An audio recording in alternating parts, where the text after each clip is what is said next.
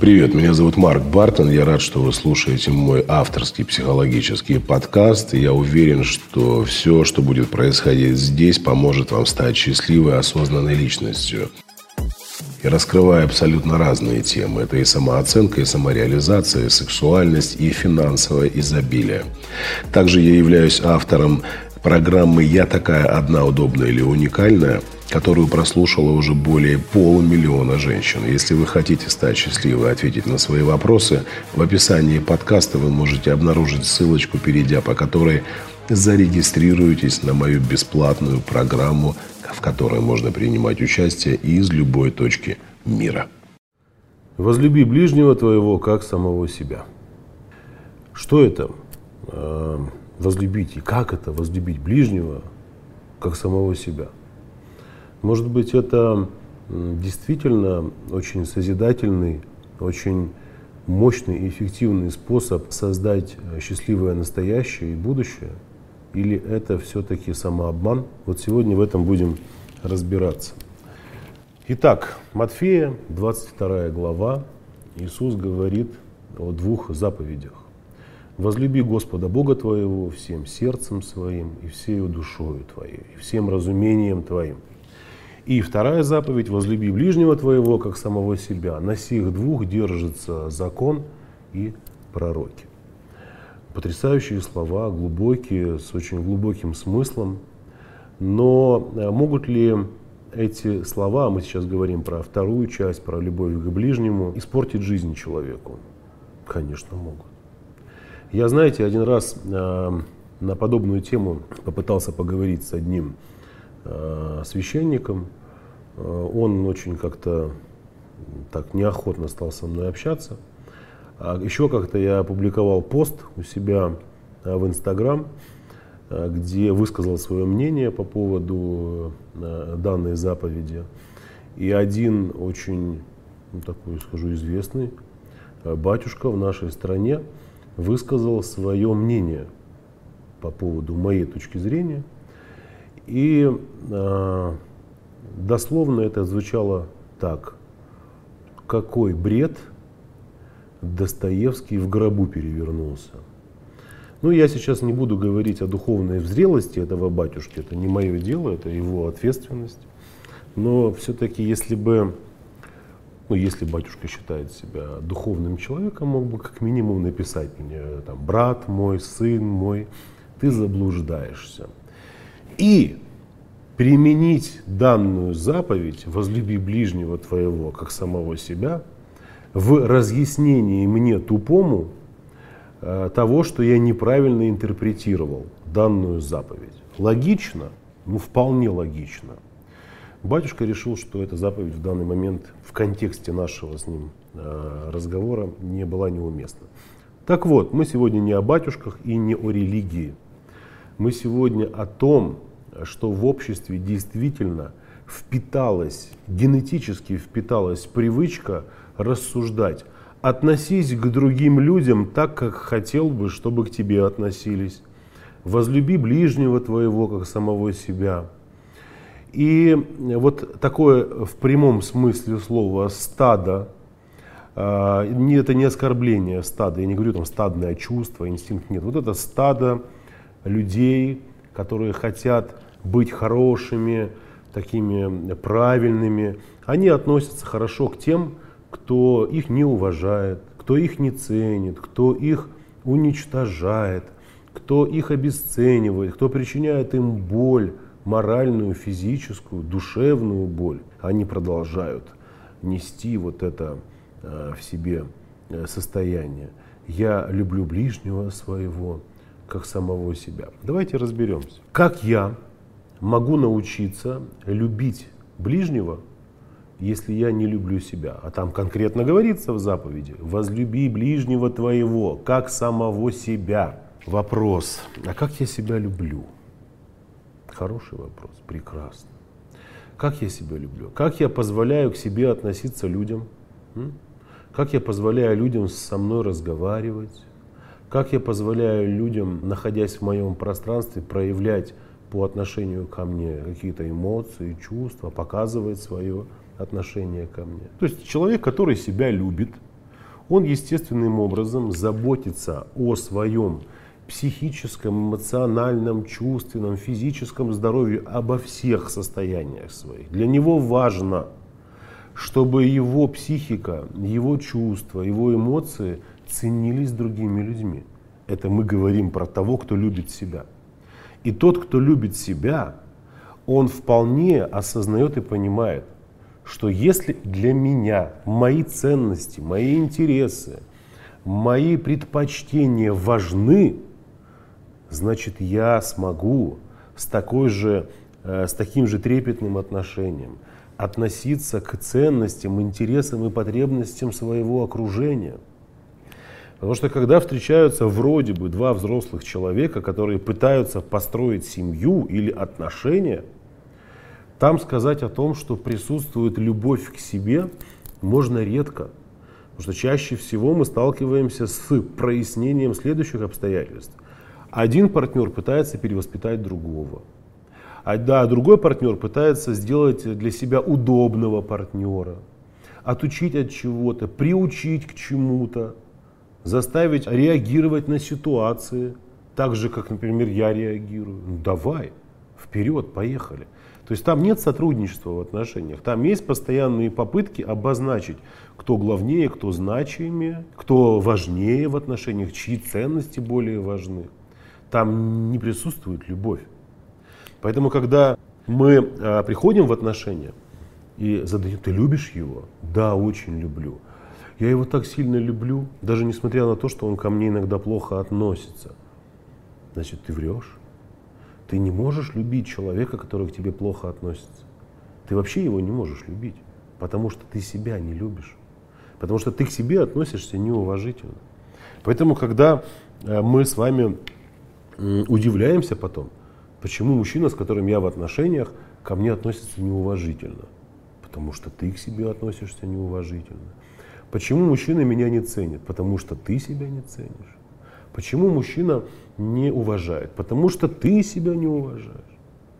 Вот все, о чем ты говоришь и задаешь вопросы, почему, это происходит именно потому, что ты себя не любишь. Именно потому, что ты в первую очередь не позволяешь приходить вот этим состоянием в свою собственную жизнь с твоей стороны. Это же эгоизм. Давайте будем честными. Женщина, которая позволяет, я пример просто привожу. Женщина живет с мужчиной, этот мужчина позволяет себе обзывать ее, неуважительно к ней относиться, еще и переписывается с другими женщинами на каких-то сайтах. Понимаете? Он общается с ними, пишет что-то. Вы что ему говорите? Мне это не нравится, мне это то, там какие-то скандалы, истерики. И одни рассуждения, то есть попытки переделать его. Это действия какие? Это действия женщины, которая не любит себя. Действия женщины, для которой понятие самоценность отсутствует. Потому что другая женщина, у которой с самоценностью все в порядке, увидев общение ее мужчины с другими женщинами в переписке, обмен фотографиями, что-то там он делает, плюс он еще к ней как-то не так обращается, она что делает? Она ставит точку в общении с таким мужчиной. А тут получается, я терплю недостойное поведение мужчины, да? но хочу, чтобы он стал другим. То есть я пытаюсь заставить человека полюбить то, что ненавижу сам. То есть я хочу, чтобы мужчина полюбил меня, при этом я себя не люблю. Что это за бред такой? Ты меня люби, пошла нахрен. Ну зачем ты так разговариваешь со мной? Ну неужели нельзя жить в мире и в согласии? Ой, не выноси мне мозги, все, пока. Что за фигня такая? Марк, скажите, как сделать так? В смысле, как сделать так? Сделай так, чтобы ты себя начала любить. И тогда в твоем окружении появятся люди, у которых не будет другого выбора. Только любить тебя. Я сейчас привожу, возможно, такие достаточно грубые примеры, там, выражаясь. Но, слушайте, это транслируется везде, сплошь и рядом. Сплошь и рядом. И в таких примерах, в более грубых и не в более грубых. Относись к людям так, как хотела бы, чтобы они к тебе относились. Давайте приведем такой пример. У меня было, у меня таких много клиенток. Вот она так и говорит мне. Я во всем относилась к мужу так, как хотела бы, чтобы он ко мне относился. И завтрак ему готовила, и по душам с ним разговаривала, и обнимала, и целовала. Вот прям по-разному. А он все равно ко мне относился неуважительно. Я уже так не могу. Что еще сделать, чтобы он поменялся? Ничего. Ничего. Я таких женщин называю стеклянными. Мужчина ее не видит, он смотрит сквозь эту женщину. Он не понимает, что перед ним вообще есть личность какая-то. Он понимает, что можно там протереть ноги, руки, свое настроение плохое сбросить, как-то подпитаться энергией. Но что возле него личность, он не понимает. И вот эта э, привычка относись к людям так, как хотела бы, чтобы к тебе относились, она распространяется только в одном случае, когда эти люди к тебе относятся соответственно. То есть когда присутствует сотрудничество, обмен, взаимоотношения. И здесь, конечно, да, тебе так человек относится, и ты к нему так относишься. Вполне все разумно укладывается, правда? То есть, с одной стороны, возлюби ближнего твоего, как самого себя. Прекрасно. Я люблю себя, соответственно, я понимаю, что есть очень важные моменты, как я уже и говорил, для меня, важные состояния для меня. Они есть и у другого человека. Я люблю себя, поэтому понимаю, что где-то могу быть неправа, где-то могу поддаться каким-то каким-то сомнительным состояниям, где-то могу полениться, а где-то могу быть немножко даже раздражительный, агрессивный, а могу быть разный. И я люблю себя такой, я принимаю себя такой. Соответственно, если я принимаю, научился принимать себя в таких состояниях, значит я что? Я принимаю своего партнера, вот таким, какой он есть.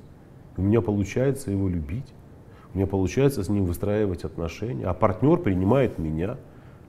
Если же обратно, если вы хотите проживать свою жизнь в самообмане и э, относиться к людям, которые в вас, об вас вытирают ноги, опираясь на эту заповедь,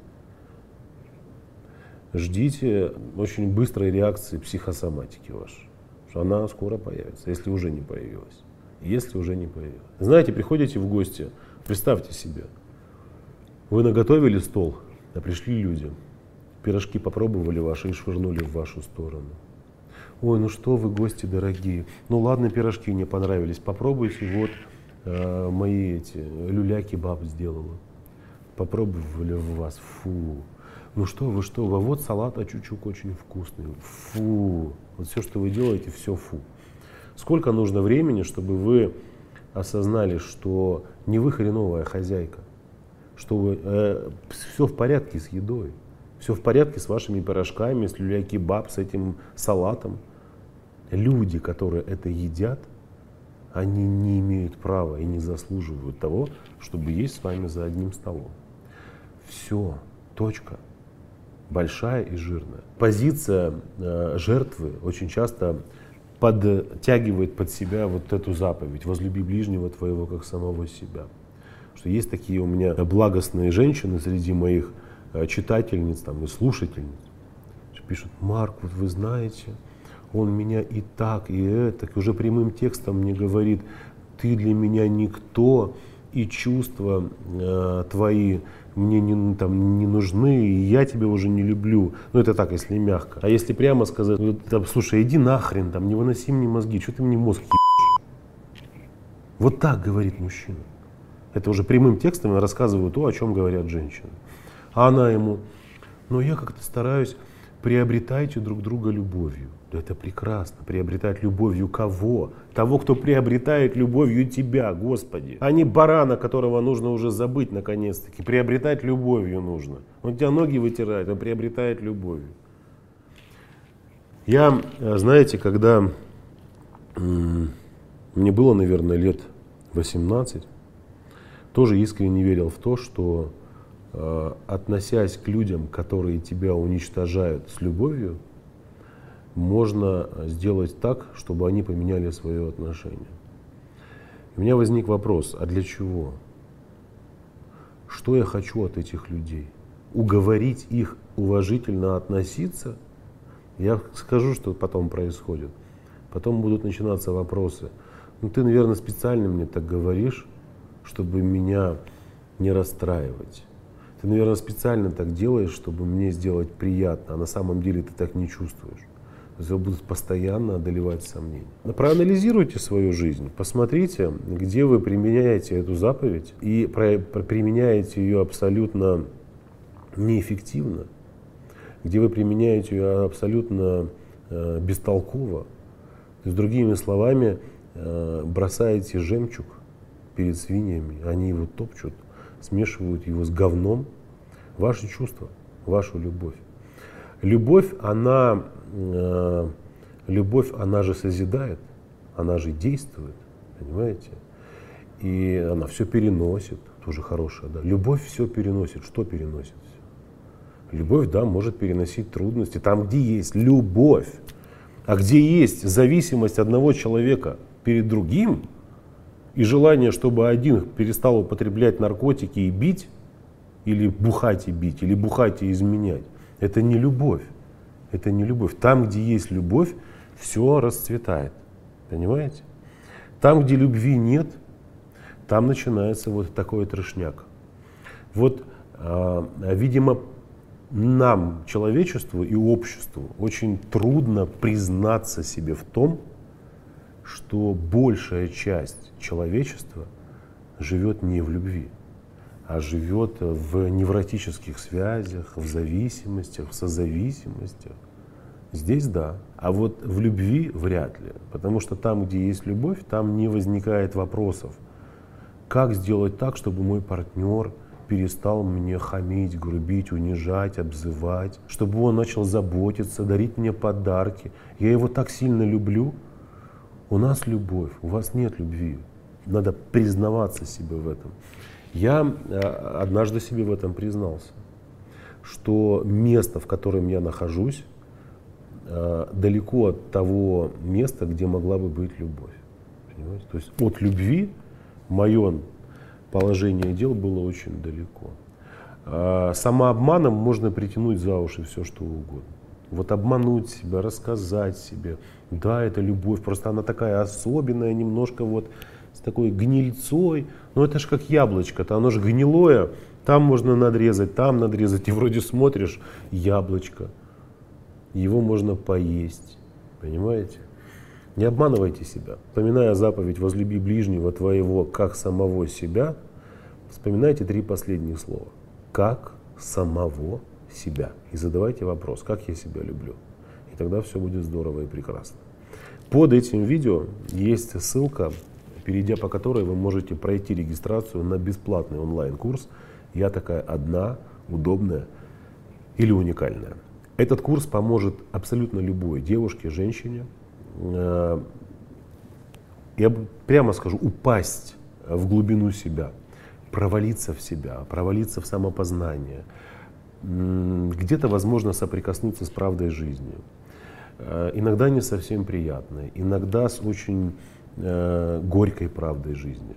Но если вы хотите круто изменить свою жизнь, если вы действительно хотите просыпаться с улыбкой на лице, я настоятельно рекомендую пройти эту бесплатную онлайн-программу. Она длится всего две недели, поэтому присоединяйтесь, регистрируйтесь и становитесь счастливыми. С вами был Марк Бартон. Увидимся в ближайшее время.